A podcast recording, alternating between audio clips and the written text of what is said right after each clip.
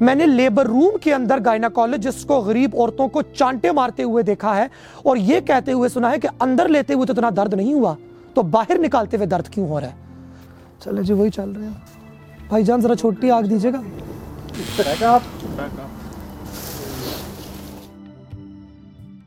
Abortion کے اوپر جتنا بھی پولیٹیکل کرٹیسزم ہے اور ایبورشن کی خلاف ورزی جتنی بھی کی گئی ہے اور جب بھی کی گئی ہے وہ ہمیشہ پولیٹیکل کرسچینٹی کے تھرو کی گئی ہے۔ ہمیشہ، یہ ہسٹوریکل ہے۔ Abortion was never illegal abortions کبھی بھی انلیگل نہیں تھے، ان کو انلیگل ڈکلیئر کیا گیا۔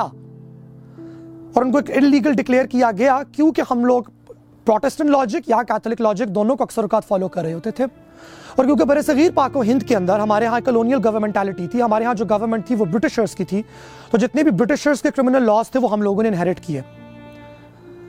اس کی وجہ سے بہت سے کرمنل یا جس کو ہم لوگ کہتے ہیں ان سائنٹیفک طریقوں کو استعمال کر کے یا ہارمفل طریقوں کو استعمال کر کے عورتوں کے ابارشن کیے جا رہے تھے پاکستان میں، جو کہ آج تک ہوتے ہیں بائی دوے اور اس بات کا نوٹس لیا گیا اور اس پر ذرا ایک گفتگو شروع ہوئی اور نائنٹین نائنٹی کے اندر پاکستان کے فیڈرل شریعت کورٹ نے یہ والی بات ڈکلیئر کی کہ پاکستان کے اندر جو کرمنلائزیشن آف ایبورشن ہے ایبورشن کا جرم ہونا یہ بذات خود غیر اسلامی ہے۔ کیونکہ اسلام میں ایبورشن جرم نہیں ہے۔ کہ ہمارے ڈاکٹرز کی بہت سی ویلیوز ایلیٹ کرسچینٹی سے آتی ہیں، جس کو وہ تشبیح دیتے ہیں اسلام کے ساتھ، مگر ان کو کیونکہ خود یہ والی بات پتہ نہیں ہے کہ یہ ایلیٹ کرسچن تھنکنگ ہے۔ ڈاکٹرز کا اکثر اوقات انکار بہت زیادہ ہوتا ہے۔ لوگوں کو دائیوں کے پاس یا اتاروں کے پاس اس لیے جانا پڑتا ہے بیکاز پاکستان کے اندر گائناکالوجسٹ ایک بدتمیز عورت ہے۔ یہ تاثر موجود ہے۔ کیونکہ پاکستان کے اندر بننے والی خاتون جب پاکستان کے اندر خاتون جب گائناکالوجسٹ بن جاتی ہے، تو اس کو سمجھتا ہے کہ اب وہ باقیوں عورتوں سے بہتر ہے۔ اور وہ اس کا کام ان کی زندگی کے تولیدی اور جنسی مسائل کو حل کرنا نہیں، بلکہ ان کو تبلیغ دینا ہے کہ تمہیں اپنی زندگی کیسے گزارنی چاہیے۔ اس پہ ملٹیپل ٹریننگز ہو چکی ہیں۔ اس پہ ملٹیپل ریسرچز ہو چکی ہیں۔ انیس سو نوے کے اندر پاکستان کے اندر ایک خاتون نے ریسرچ کی سے ثابت ہوا کہ پاکستان کی فیمیل گائناکالوجسٹ سرجنز ڈاکٹرز یہ سمجھتی ہیں کہ پاکستان کے اندر ایبورشن لاز تو بہت ہلکے ہیں۔ اس کو تو فلی کرمنلائز کرنے کی ضرورت ہے۔ اور جب دائیوں اور نرسوں سے انٹرویو کیا گیا تو انہوں نے بولا کہ بہت سخت ہے ان کو اور بھی ہلکا کرنا چاہیے۔ کیونکہ وہ غریب عورت کا درد اور دکھ سمجھتی ہیں۔ ان کو پتا ہے کہ حمل ٹھہرنے سے جو انسان کو ٹینشن ہوتی ہے اور جو ایک کپل ٹینشن سے گزرتا ہے وہ کیا ہے؟ امیر ڈاکٹر تو اپنے ایک تیش میں بیٹھی ہے۔ اس نے تو کانڈم استعمال کر کے، گولیاں استعمال کر کے دو چار بچے پیدا کر لیں اور پھر باقی عورتوں کو شیم کرنا ہے۔ پچھلے دنوں ایک کارٹون بڑا فیمس ہوا تھا ٹی وی کے اوپر، جہاں پہ غریب عورت بہت ڈھیر سارے بچوں کے پاس ساتھ ایک امیر عورت کے پاس جا کے اسے پیسے مانگ رہی ہے اور وہ اس کو اس کی جگہ چابی کی گولیاں دے رہی ہے یا اورل کانٹراسپٹیو پلز دے رہی ہے۔ اور وہ لوگوں نے ہمارے لبرلز نے خصوصی طور پہ اس کو بڑے اچھے طریقے سے شیئر کیا۔ ہم یہ بات بھول جاتے ہیں کہ فیملی پلاننگ کو گورنمنٹ کے اندر انٹروڈیوس کرانا اور فیملی پلاننگ کے اوپر جتنی کانورسیشن اگر آپ اس کو ہسٹوریکلی دیکھیں تو وہ بہت یوجینسسٹ ہے۔ یوجینسزم ایک بیسیکلی ایک تحریک ہے جو کہ چلی تھی، جو کہتی تھی کہ کچھ نسلیں باقی نسلوں سے زیادہ برتر ہیں۔ اور اس لیے برتر نسلوں کو زیادہ پیدا ہونا چاہیے اور کم تر نسلوں کو کم پیدا ہونا چاہیے۔ اور اس لیے اکثر اوقات یہ والا پریشر ہم لوگ غریبوں پہ بہت زیادہ ڈالتے ہیں کہ تم لوگ بچے کم پیدا کرو، کیونکہ جب غریب، کم غریب پیدا کرے گا تو دنیا کے اندر مسائل کم ہو جائیں گے۔ کیا آپ کو اس بات کا پتہ ہے کہ پاکستان کے اندر ہونے والے ابارشنز میں سے ninety two percent eighty nine to ninety two percent abortions لوگ اس لیے کراتے ہیں کیونکہ وہ ایک شادی شدہ جوڑا ہیں ان کے پہلے بچے ہو چکے ہیں، ان کا خاندان مکمل ہو چکا ہے اور اب ان کی فیملی پلاننگ کا فیلئر تھا کہ وہ حمل ٹھہر گیا۔ صرف آٹھ فیصد، گیارہ سے آٹھ فیصد ایبورشن ایسے ہیں جو کہ باقی وجوہات کی بنیاد پہ ہو سکتے ہیں، جن کے اندر شاید یہ وجہ ہو کہ نکاح نہیں تھا۔ جس کو ہمارے ہاں illicit افیئر کہا جاتا ہے۔ پاکستان کے اندر ایبورشن کرانے والی دس میں سے نو عورتیں شادی شدہ عورتیں ہیں جن کے کم سے کم چار بچے ہیں۔ یہ کہانی آپ کو کوئی نہیں سنائے گا۔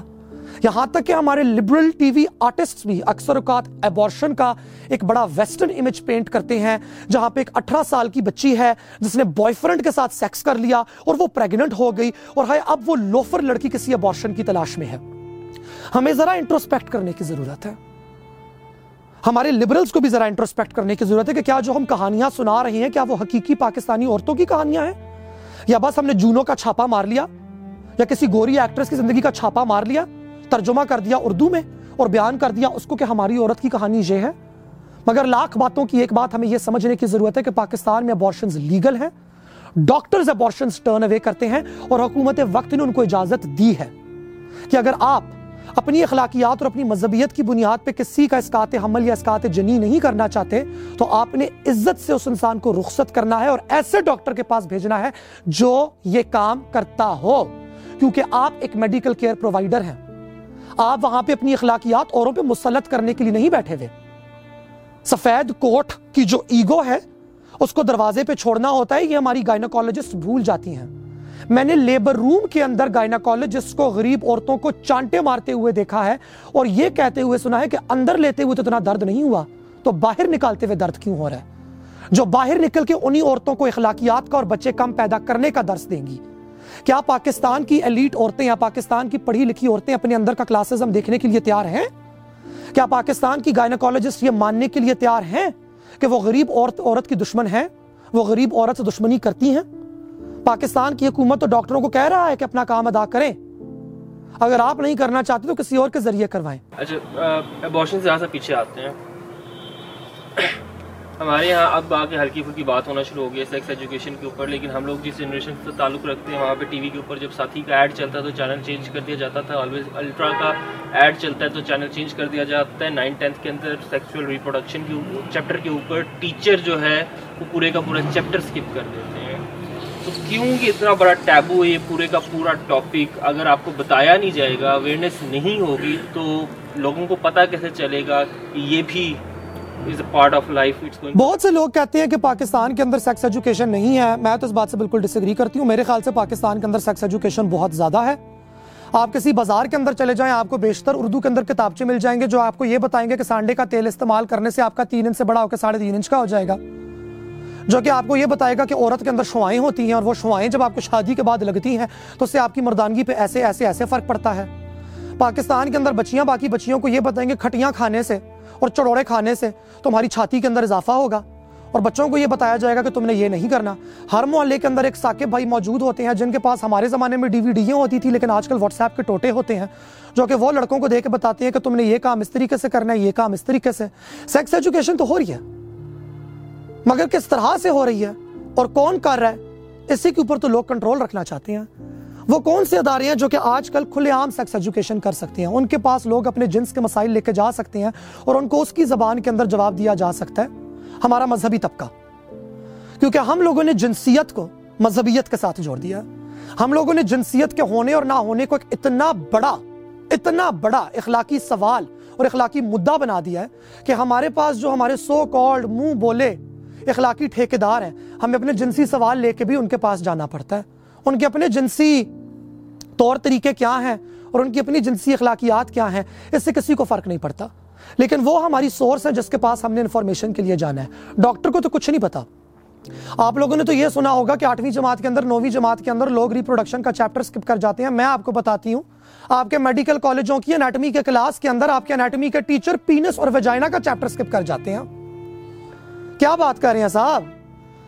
بچوں کو تو صرف مینڈکوں کی ریپروڈکشن پڑھائی جاتی تھی کہ مینڈکا مینڈگی کے ساتھ گیا، اس نے سپرم نکالا، اس نے انڈے نکالے سپرم پانی کے اندر تیرے، وہ انڈے سے ملے، اس میں چھوٹے چھوٹے ٹیڈ پول نکلے۔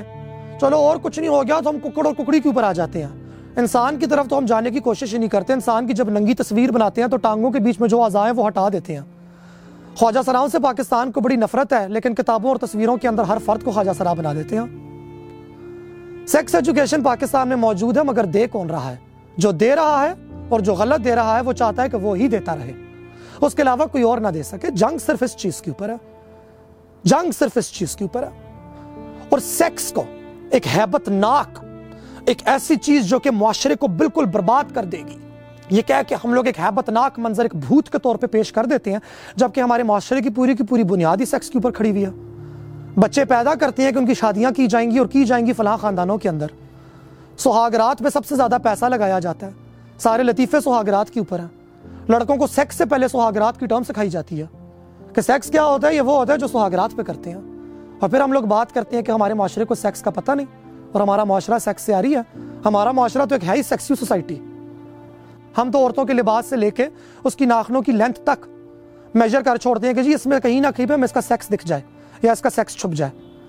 ہر چیز کو ہم سیکشولائز کر چکے ہیں۔ مرغیاں بھی سیکشول ہیں ڈولفنیں بھی سیکشول ہیں، ٹخنے بھی سیکشول ہیں، زیور بھی سیکشول ہے، خوشبو بھی سیکشول ہے۔ ہر چیز کو ہم نے سیکس میں تبدیل کر دیا۔ وہ اب تو آپ کے ملک کے اندر آم کا جوس بھی سیکس ہے۔ اگر کترینہ کیف کی بلیک اینڈ وائٹ تصویر کے اوپر اس کے ہونٹوں سے ایک پیلے رنگ کے آم کا جوس کا قطرہ نیچے نہ گرے، تو اب تو آم کا جوس بھی نہیں بکتا۔ ہر چیز تو سیکس پہ چل رہی ہے۔ ہر چیز تو سیکس پہ بیچی جا رہی ہے۔ پھر بھی ہم کہتے ہیں کہ ہمارے ہاں سیکس نہیں اور سیکس ایجوکیشن نہیں۔